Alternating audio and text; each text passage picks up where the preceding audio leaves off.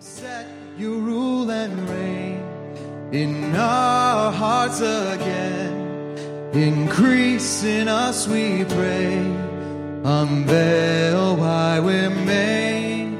Come set our hearts ablaze with hope, like wildfire in our very souls. Holy Spirit, come invade us now.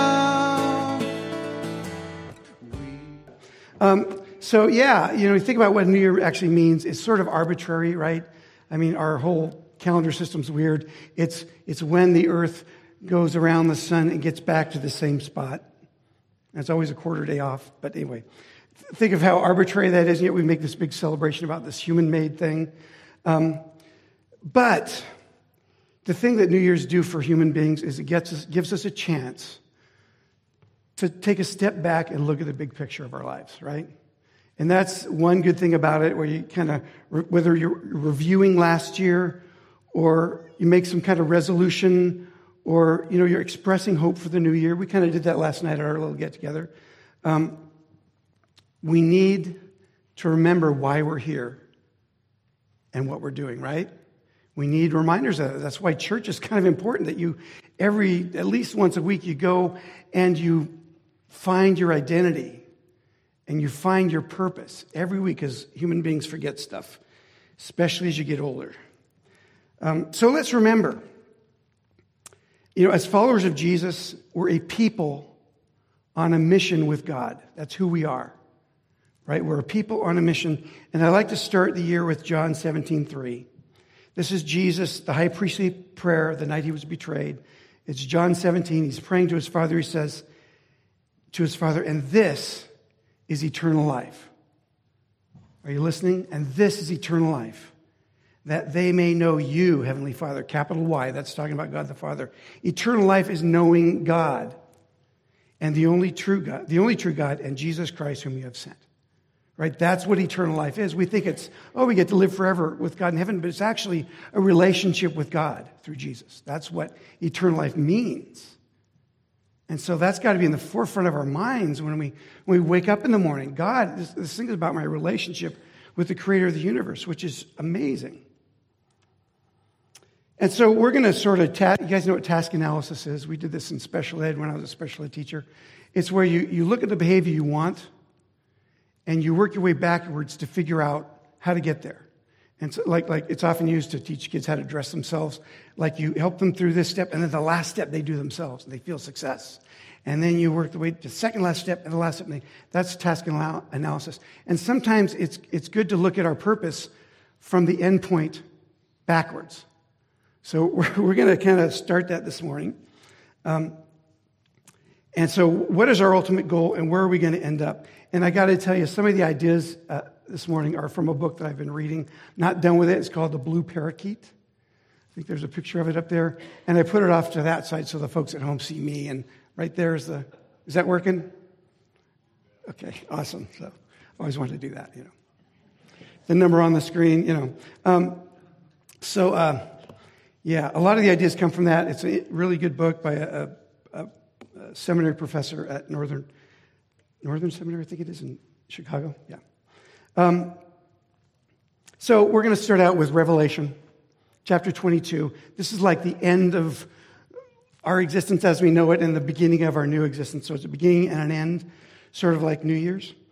Revelation 22, 1 through 5 says this Then the angel showed me the river of, of water of life, bright as crystal, flowing from the throne of God and the Lamb through the middle of the street of the city. On either side of the river is the tree of life, with its 12 kinds of fruit, producing its fruit each month. And the leaves of the tree are for the healing of the nations. Nothing accursed will be found there anymore, but the throne of God and of the Lamb will be in it. And his servant will worship, his servants will worship him. They will see his face, and his name will be on their foreheads. And there will be no more night. They need no light of lamp or sun, for the Lord God will be their light, and they will reign forever and ever. So, this is the end of, of our earthly life and the beginning of the eternal state that we'll be in. We'll be worshiping God face to face. If you know anything about Scripture, you probably know that being face to face with God is the scariest yet most fulfilling place in the universe. And we're going to be there. His servants will worship him face to face. It's an amazing thought. How do we get to this? And do I feel like I'm getting ready for that? I mean, think of, think of my day. I get up in the morning, I do stuff, and I go and I go to bed. Every day I'm doing that. Am I really getting ready for this? And you got to wonder. And the other question I have to ask myself is do I really know what Lord means? It says we'll worship the Lord God. Well, Lord is the boss. He's the one who gets to tell us what to do, and we do it, right? That's, he's the Lord. But the question is, how do we get to this end point? You know, what's, what's the next thing back and the next thing back before that? Well, we'll probably have to die at some point to get there, right? So that's probably the second to last thing, I guess. We don't necessarily want to think about that on January 1st, but. Um, but by the point we get to the eternal place where Jesus rules, before we die, we have got stuff to do. We have stuff to do. You know, we sometimes think salvation, you know, believing in Jesus' resur- death and resurrection, um, only as our vehicle to get to heaven. You know, salvation is just about me getting to heaven. All right, I believe that Jesus is my Lord and Savior. I'm going to go to heaven, and that's true. But God's perspective is different. Right? God's perspective is different.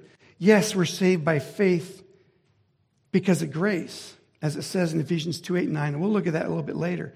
And therefore we go to heaven, but, but we stop at verse 9 in, in Ephesians 2. And of course, anybody who knows me knows my favorite verse is Ephesians 2:10. You've probably heard me talk about this verse before.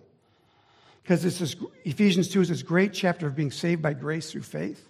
And we stop there because, doggone that's awesome for us.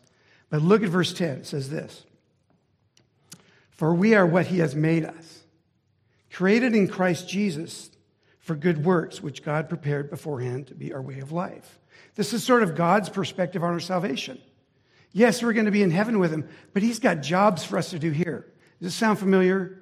I mean, you've heard this before that we that God uses us to do stuff here. We are his hands and his feet.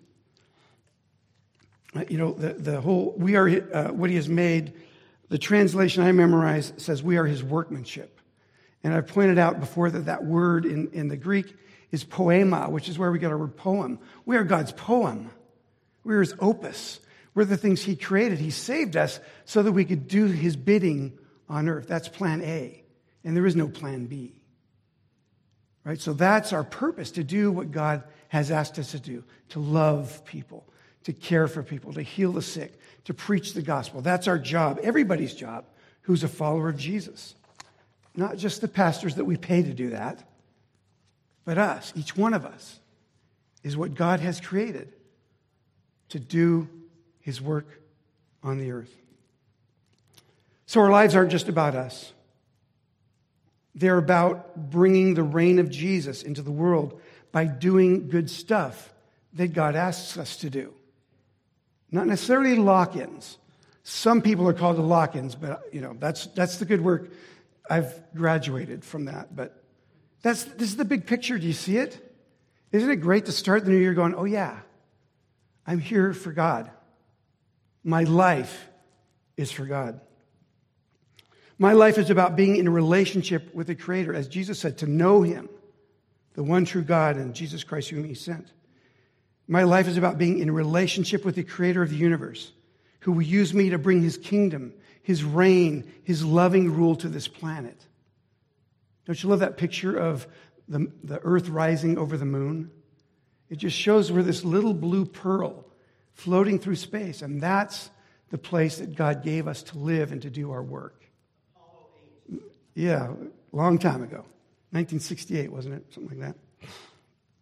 Before some of you were born. so, this is the story we find ourselves in. This is the, the earth that we live on. This is the story, that, the narrative that God has given us. We're part of God's solution to a broken world. We are called to be the salt that preserves, the light which shows reality. Reflect God's light. Don't you feel a little bit important? You should. Peter says we are a royal priesthood, a holy nation, God's own people in order that we may proclaim the mighty acts of Him who called us out of darkness into His marvelous light.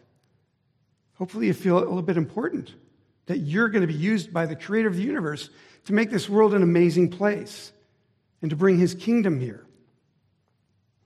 You know, I didn't plan this, the music today, but those songs fit exactly what this is about that God is building his kingdom through us.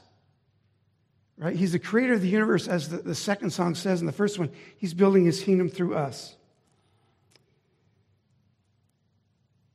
That's why we're taking up space. That's why we're sucking in oxygen right now to do God's bidding. We're his ambassadors, his go betweens, right? That's what a priest is. It's a go between God and humanity. That's us. We're his, his, his priests. But here's the question how do we do that? Well, there are lots of parts to it, and I could go over many of them, and it's mostly about loving God with our whole self, our mind, our soul, our heart, our body, everything, which is the great commandment, and loving our neighbor as ourselves is the other part of that. And the second thing is being part of his great, the Great Commission of making disciples of all nations. Yeah, um, and how do we get there is, is this thing. And we're going to talk about the Bible. And you guessed it, right? Um, that this is, these are instructions.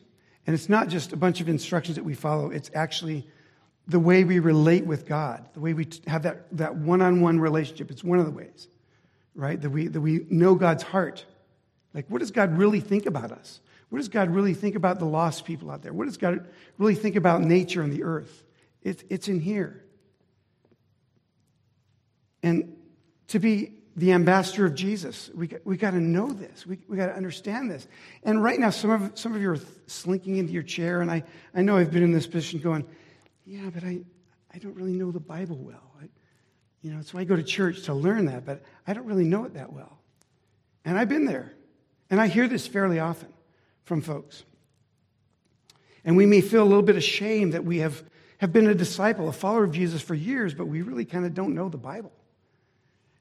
And, and you feel that that's a problem, but you don't know what to do about it. Well, there, there was a, a friend of ours named Addie, and she was, I think she was in high school. My wife thinks she might have been older than that. Um, and she was at our house, and I was standing in the kitchen. I remember looking at my refrigerator because that's where I used to keep my running logs. When I'd run, I'd keep a log there. And I go, Oh, I'm so out of shape. I just, I just, I'm out of shape. And Addie, this young child, goes to me and says, Well, you could do something about it. Drop the mic. I mean, that was it. I, I, was complaining about something that was missing in my life, and this high school kid says, Yeah, but you could do something about it. And so that's what we're going to talk about this morning. What can we do about our understanding of God's word? What can we do about it? You see the importance of it? We have a mission in life, and we don't understand our mission unless we know this. And the problem is, the Bible is complex. It's a hard read in some places. Other places are easy, but other parts are confusing. And dare I say it, even boring? How many of you ever thought parts of the Bible were boring? Well, be honest, you won't go to hell for it. Okay? How many of you never thought the Bible was boring? Okay, be honest. Nobody's raising their hand, but okay. I wish I had a picture of that.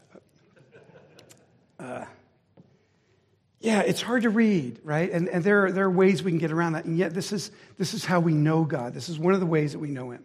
It's not the only way, but it's definitely one of the big ones. But it's important if we're going to do the good works which God prepared in advance for us to do, man, we got to know this thing. And the scripture, so I went to Bible college, Moody Bible Institute in Chicago, Moody Bible Institute in Chicago, where Bible is our middle name. Moody Bible Institute. Um, that was sort of a joke, but not really. Um, their, their main, the verse that they put on all their stationery was this. Um, this is um, 2 Timothy 2.15. It says this. Do your best to present yourself to God as one approved by him, a worker who has no need to be ashamed, rightly explaining the word of truth. Um, the version that Moody uses actually says, study to show yourself approved, right? And, but that word that's translated, do your best in the, and I'm using the New Revised, is, is, is a present active imperative. It's, it's an imperative, it's a command. And so it's a command to us to do our best. And it means things like be zealous, take pains, make every effort, be eager. Are we eager to study God's word? Sometimes. A lot of times, no, because it's hard to read and it's kind of boring, right? But we got to be eager. We, we got to we to uh, discipline ourselves to do it. And we need to be hungry. And this is really hard for anybody who's preaching God's word is how do you help people be hungry for God's word? How do you do that? Well, I, I know from my own experience that um, sometimes at night it's dinner time and I'm not really hungry and I kind of, well, I'll sit down and eat something. Just give me a little bit. And when I sit down, I start eating, I go, okay, I feel it now. I'm hungry. And sometimes you get hungry just by the act of eating. I think it's sometimes the same with God's word that just by doing the discipline, you start going, oh my gosh, this is amazing. God is speaking to me through his word. So do your best. Uh, do your best. Could you? Oh, yeah. We're, we're still back on uh, 2 Timothy, if you could leave that up there for a minute. Um, do your best to present yourself to God. And the word present yourself means something like, um, uh, I missed it here. Uh, sorry. I got to turn the page. Uh, amateur. Um, approved by Him. Um, to be approved, and the worship there means being approved by testing. You've actually gone out and done something. It means you're tried and true, you're genuine. So do our best to present ourselves to God as, as tried and true, that we're genuine. So it's not just reading stuff, it's not just sitting in the, in the Bible study, which these are all good things. It's actually going out and using your faith to live your life. And then it says, a worker who has no need to be ashamed. And there it is. Paul knew that many of us are going to feel shame when we realize we, are missing the mark. We don't really know the Bible that well. And, and there's no reason to be ashamed because we could do something about it, can't we? Yeah, we can. You know, it's, it's a choice we can make. And we need to in order to do the stuff God has asked us. And on the, on the one hand, I don't want to say you have to be a Bible scholar to love your neighbor. That's not true at all. And n- not, not all of us are Bible scholars. But it's not about shame, it's about doing something about our biblical literacy so we can be better workers, better laborers, which is, after all, what our lives are supposed to be about working for God right? Being an approved workman who doesn't need to be ashamed, rightly dividing the word of truth. And that means rightly expressing, expounding the word soundly. And this is a word that was used of cutting a path straight through the forest. You know, that, that we're, we're, with the Bible, we can explain to people just straight to the point, not being distracted by squirrels, oh, squirrel, but going right through it. Is this something you want? Do you want that for yourself? To, to know the Word of God well enough to calmly be able to say, here's what the Bible says. See what you think about it. To have no need to be ashamed, knowing better what the Scriptures tell us. That's what I want. I want that. I hope you do too.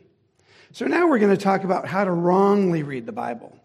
And honestly, when I wrote the title of this, it was a little early in the process. And I've come to realize we really don't need lessons in how to read it wrongly. We're pretty good at that, I think. Um, and this book, The Blue Parakeet, really talks about how, honestly, we pick and choose what we're going to follow. We pick and choose what we're going to do that Jesus said to do or that Paul said to do.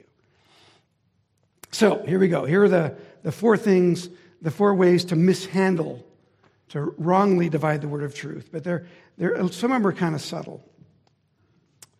Okay, the first way to mishandle the word of truth, it's probably the least common. It's called, I call it theological interference. And this is the least common because, you know, I experienced this at, at Bible college, and I had a professor, he taught uh, historical geography, which we called hysterical coloring, because we just colored maps. It was really good, you know, you learn the Holy Land, but. And he also taught, I think it was one of the Bible synthesis classes. And we were in uh, New, the New Testament and reading Jesus' teaching, especially the Sermon on the Mount. And one thing he said was, Jesus' teachings are not for today.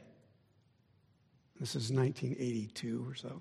They're not for today because think about it. If, if American business followed Jesus in Matthew 5, Matthew 6, Matthew 7, American business would fall apart. You see, he was under this, um, this theological uh, category called dispensationalism, which is very common. Um, and he believed that, that, that, that uh, Jesus' teaching were for the kingdom era, which comes later on during the thousand year reign of Christ. And that's what he believed. And so here he was discounting what Jesus said in Bible college. And most people are going, oh, yeah, okay. Mm-hmm. I was like, what? This is Jesus, the Son of God, telling us how the kingdom of God works. And Jesus brought the kingdom to Israel in his life. So, and there's certain things that we fall for. For instance, I'm not a huge fan of study Bibles. Um, if you have a study Bible, don't worry about it. There's, there's good in them. I, I get that. But the problem is, the notes at the bottom are somebody's theological perspective.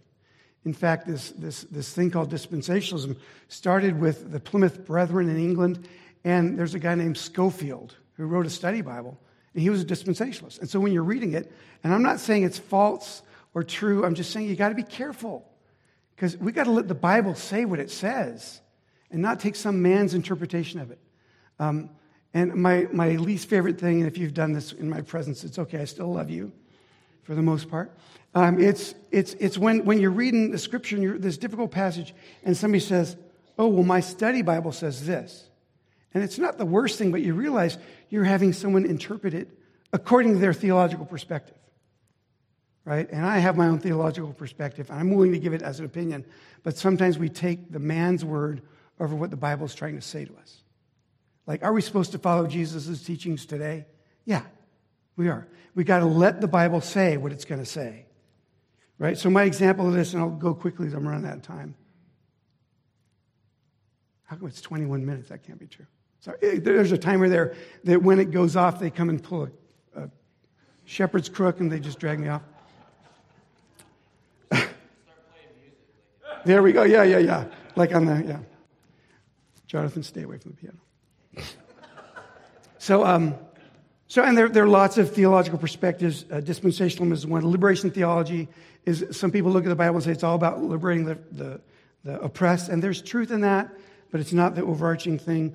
The name it, claim it gospel of if you name it, you claim it, and it's yours. And um, Protestant liberalism, which is our old denomination, um, and there's also easy believism that if you just name Christ, you're going to be go to heaven no matter what. And, and I struggle with that because I, you know, I went to an evangelical school, and I'm an evangelical. Um, and Ephesians 2 talks about being saved by grace through faith. You know that, right? That we're, we're saved by what we believe and how it affects, or, or just by, by what we believe because of God's goodness to us. And I was also always struggled with Matthew 25 because it, it's, it's the end of time and Jesus is separating the sheep from the, goats. right?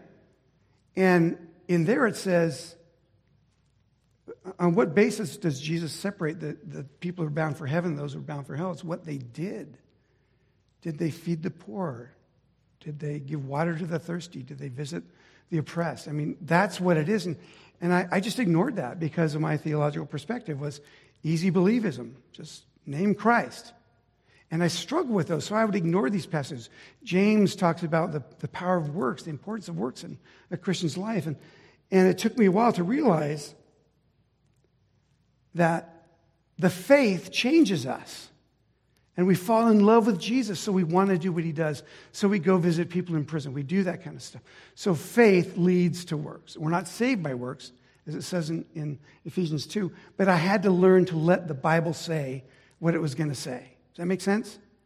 So I can't let this theological perspective cloud my mind and make me ignore what the Bible says. Let the Bible say what it says. Okay, the second one Second way to mishandle or ignore the meaning is by being distracted by something in the text. And here's my example for this one. Um, I just finished Grey's Anatomy, 19 seasons or some crazy amount. And there was one episode that really stuck with me. It was about a guy who's a Christian. And he comes in and his hand is all bleeding, like it's been cut. And you think it's because he's, you know, has emotional issues, he's cutting himself. No, he was cutting off his hand because Jesus told him, if your hand causes you sin, cut it off.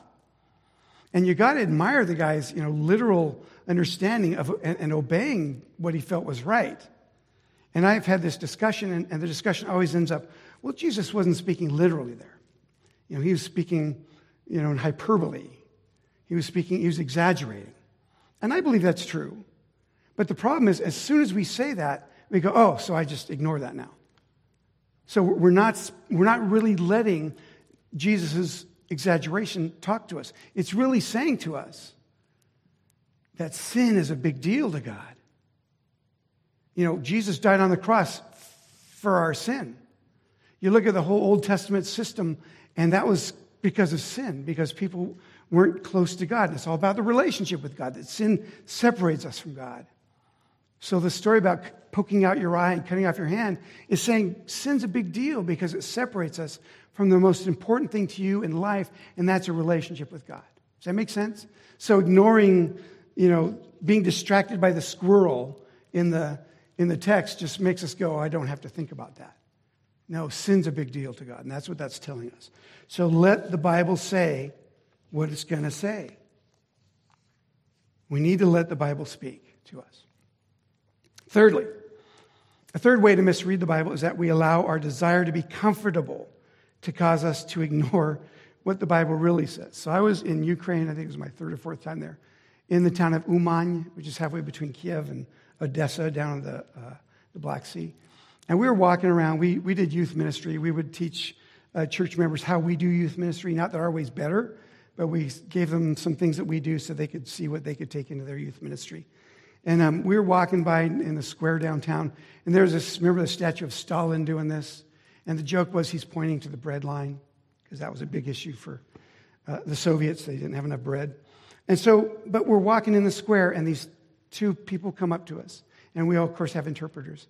There's a guy and a girl, and they were married, and they're just walking around. They have like a, a, a, one of them has a purse that they're walking around. And you know what they were doing? Is they were preaching the gospel. And they were following this passage in Matthew 10 literally. And it says this. Yeah, the 12 Jesus sent out with the following instructions Go nowhere among the Gentiles and enter no town of the Samaritans, but go rather to the lost sheep of Israel. Take no gold or silver or copper in your, in your belts, no bag for your journey, or two tunics or sandals, or a staff for laborers. For, I should say, for a staff, or a staff for laborers deserve their food. In other words, I'm, God's going to take care of us when we go out and minister. And I felt uncomfortable because we had to do all this planning to, to get our visas stamped at the Ukrainian embassy, to fly over there, to get transportation. We had to do all this, you know, frontal lobe planning.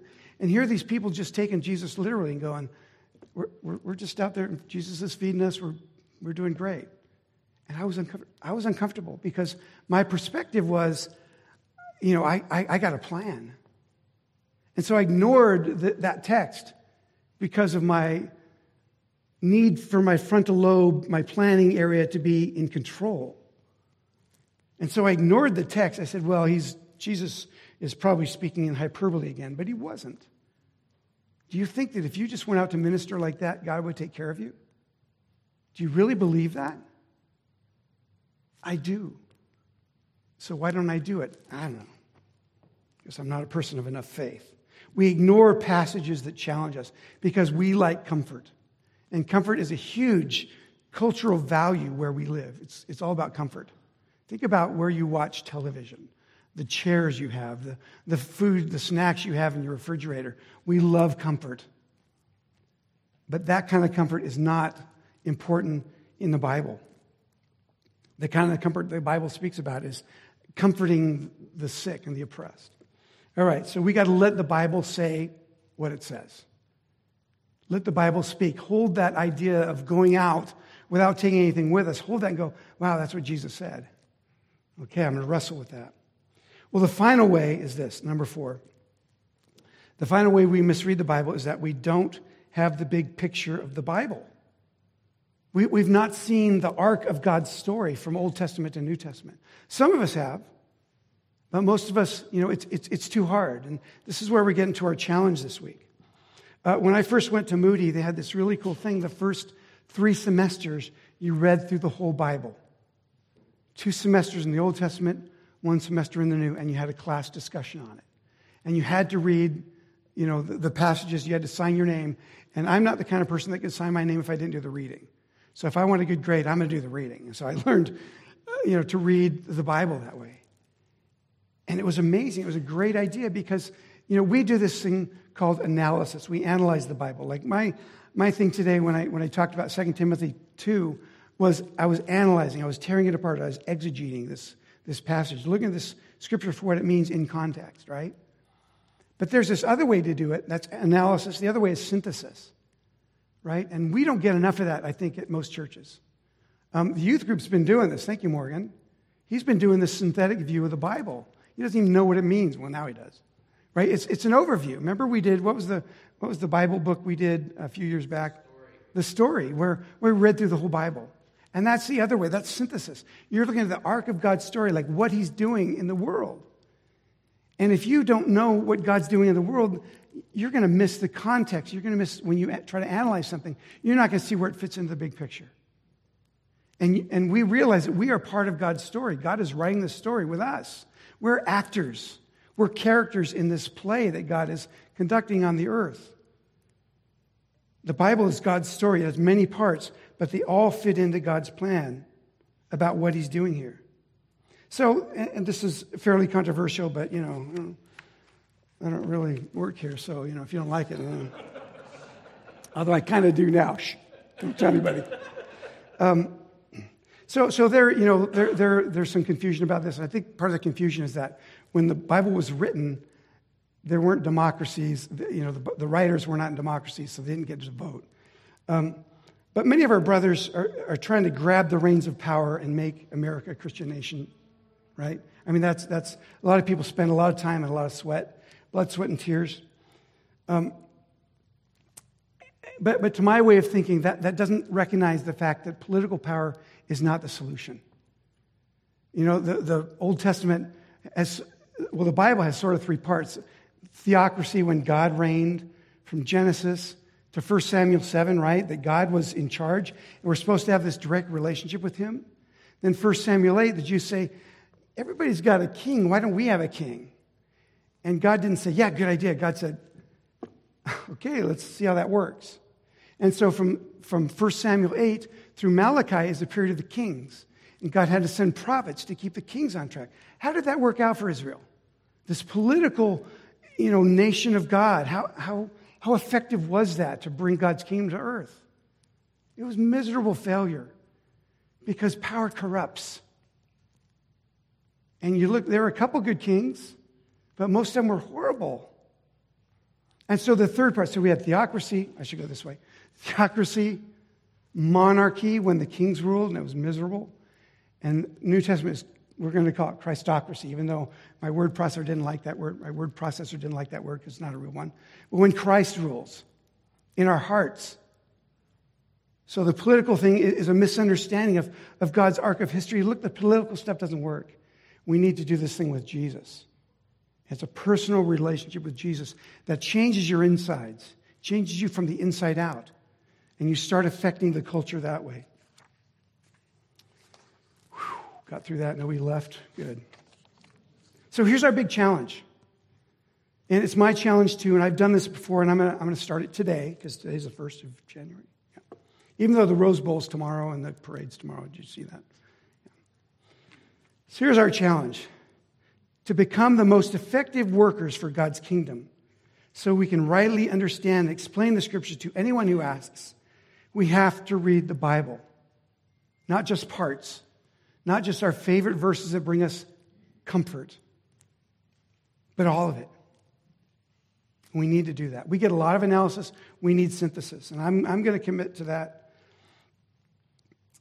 The Bible is daunting, parts of it are scary. You're going to be amazed at what's in there. But it requires commitment. It's painful. You know, I think it takes uh, somewhere between half an hour and an hour a day to, to do this in a year. And I'm not a fast reader. But it's important. It can help us help make us more effective in God's kingdom. It can help us build relationships with people when we can explain what the Bible means to them. It's priestly. It's fulfilling our priestly task that we have been given. And it's guilt free. It, it should be guilt free. There's no guilt about you must read the Bible. I feel bad. And please, eh, eh, you know, if you're going to commit to this, don't feel bad that you missed a day. I mean, you can go back and read twice as much, and I, I tend to do that because I'm a little, I don't know, AR or something. I don't know. I mean, I, but, but, but just give yourself grace. If you miss a day, it's okay. Just go on to the next one. Um, and I think in my life, I've read the Bible cover to cover three times one time at Moody, and then two other times I did it. Um, but it's important, and there, there are helps here. And I think we're going to talk about it in a minute. Mike's going to come up, I think, and talk about some plans about that. Um, but I want to end with this scripture. 2 Timothy 3.16, and we're going to go on to 17. Usually we stop at, at 3.16, so scripture, there it is. It says this, All scripture is inspired by God and is useful for teaching, for reproof, for correction, for training in righteousness. So that lays the foundation. Scripture is important, right? It's useful for lots of stuff. But don't stop at verse 16, move on to 17. So that everyone who belongs to God may be proficient, equipped for every good work. Let's do something about it. Right? If not now, when? When are we going to do this? Let's do something about it. Amen. You hold my every moment. You calm my raging sea. You walk with me through fire